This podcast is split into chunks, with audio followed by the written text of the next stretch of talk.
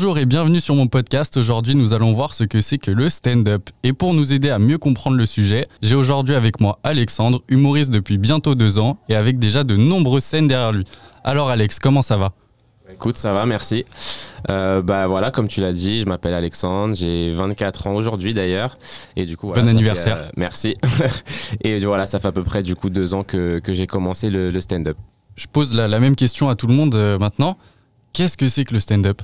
Alors bah du coup euh, le stand-up c'est une forme euh, on va dire euh, particulière de l'humour. Donc voilà l'humour en général ça regroupe pas mal de choses. Mais le stand-up on, on, va dire c'est la branche qui est la plus proche du, du public donc à, à, la base des bases le stand-up bon, ça vient des États-Unis et donc c'est vraiment le but c'est une proximité avec le public une, une proximité avec enfin comme si on était dans une conversation avec son public ouais. comme si on était face à une seule personne donc sur le principe de base, c'est vraiment petite salle, public assez proche, avec juste un micro, un tabouret, et c'est comme si on discutait euh, directement en interaction avec le public. Quoi. Ça marche. Et toi, comment t'en es arrivé à faire du, du stand-up? Comment tu t'es dit, tiens, euh, un jour je vais monter sur scène devant des gens et je vais faire, euh, des blagues, je vais faire rire les gens bah franchement c'est euh, c'est venu assez tard du coup vu que j'ai commencé à, il y a qu'à peu près deux ans. Après c'est quelque chose dont j'ai toujours rêvé étant petit. Mm -hmm. j'ai toujours rêvé de faire ça de faire ça comme métier d'en vivre.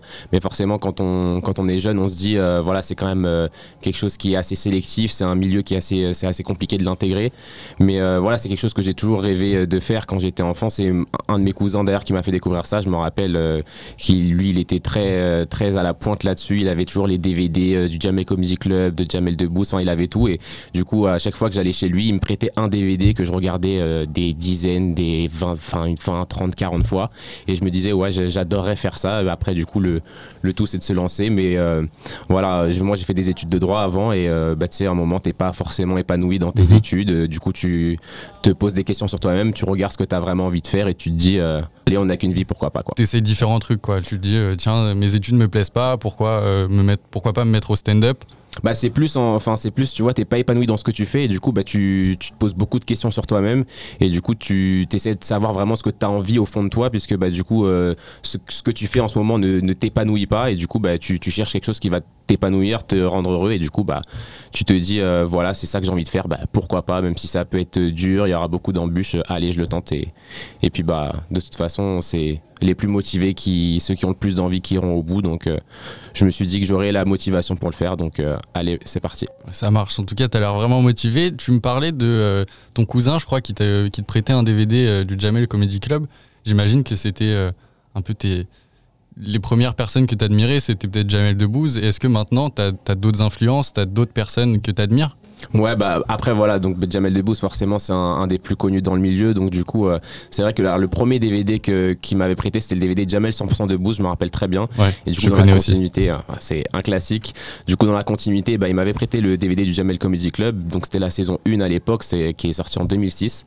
Et euh, bah voilà, il y avait euh, toute une flopée d'humoristes qu'on connaissait pas très talentueux et qui sont maintenant euh, des pointures du milieu, Thomas Njijol, euh, Blanche Gardin ou encore euh, Fabrice Eboué. Enfin, c'est des gens maintenant ouais. qui ont été très loin dans le milieu et, et, moi, voilà, je voyais ça et je rêvais d'être à leur place. Et aujourd'hui, il y a plein d'autres noms qui sont tout autant excellents, mais c'est voilà, c'est des noms qui restent parce que bah, ça a été parmi les premiers en France à faire ça et, et du coup, bah, on voit qu'aujourd'hui, ils ont la carrière qu'ils ont tous mérité, quoi. Et tu me disais que le stand-up de base, ça venait des, des États-Unis?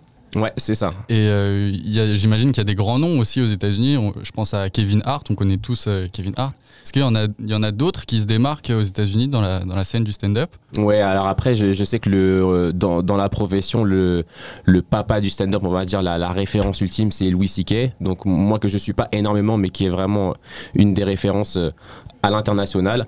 Après, voilà, moi, Kevin Hart fait partie de mes favoris. Pour moi, c'est un humour qui rassemble vraiment tout le monde, qui, qui est communicatif à toute forme d'âge. Après, il y en a beaucoup qui sont très très forts aussi. Il y a par exemple Dave Chappelle, que j'admire aussi beaucoup. Il y a euh, dans le même ton euh, Chris Rock, qui est très très bon aussi, qui est très très fort, qui rassemble aussi beaucoup, qui parle beaucoup des relations humaines, qui est très fort pour ça.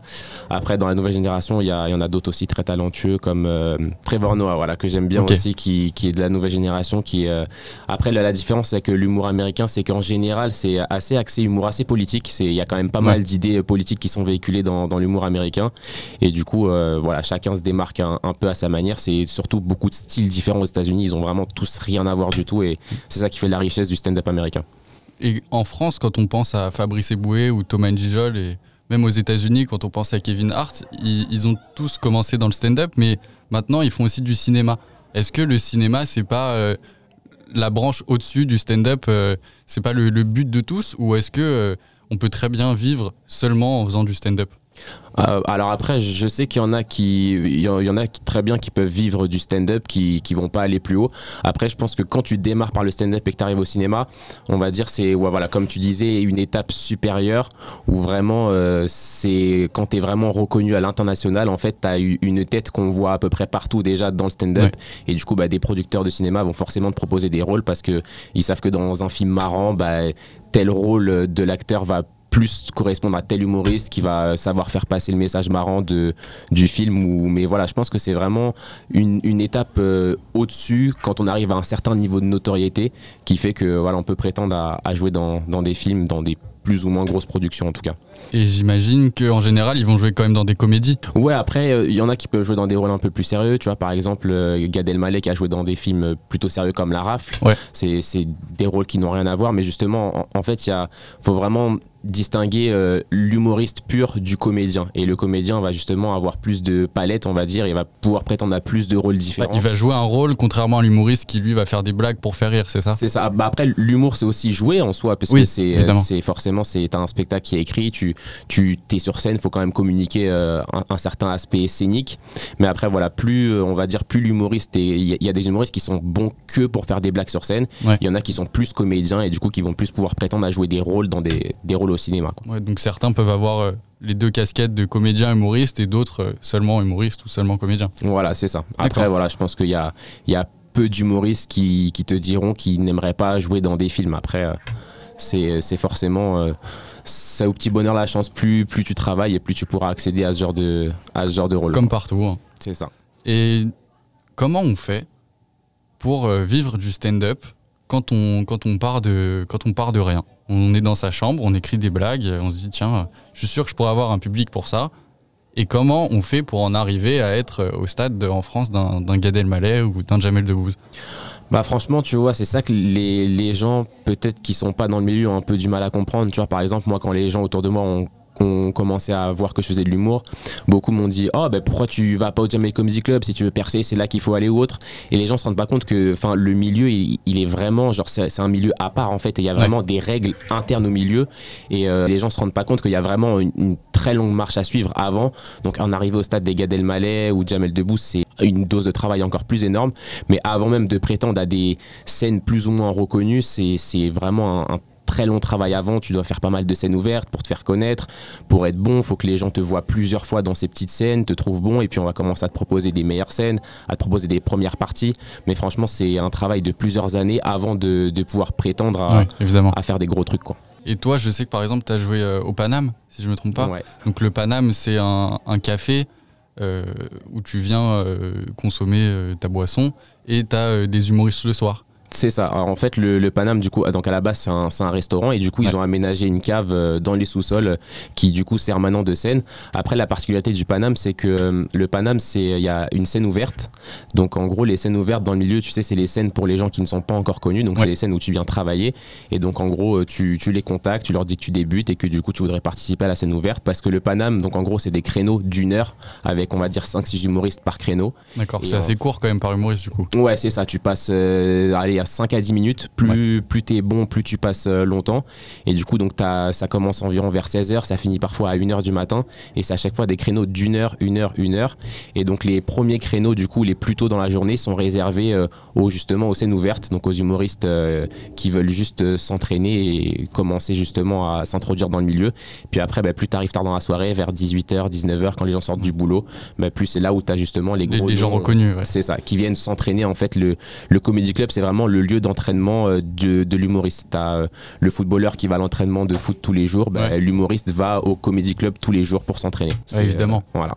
Et tu te vois encore progresser dans le stand-up? Enfin, T'aimerais aller plus loin dans le stand-up maintenant que tu as changé d'études et que tu as un truc qui te plaît? Bah ouais, moi, comme je, comme je te le disais au début, ça a vraiment été toujours un, rêve d'enfant et je me suis toujours dit que c'est un truc que je ferais jamais parce que j'aurais jamais le cran de le faire, mais que si jamais un jour ça arrivait, c'était pour aller jusqu'au bout, quoi qu'il arrive. Et là, genre à l'heure actuelle, maintenant que j'ai commencer à lancer le truc, je me vois pas euh, ne pas en faire dans ma vie euh, plus tard. Quoi.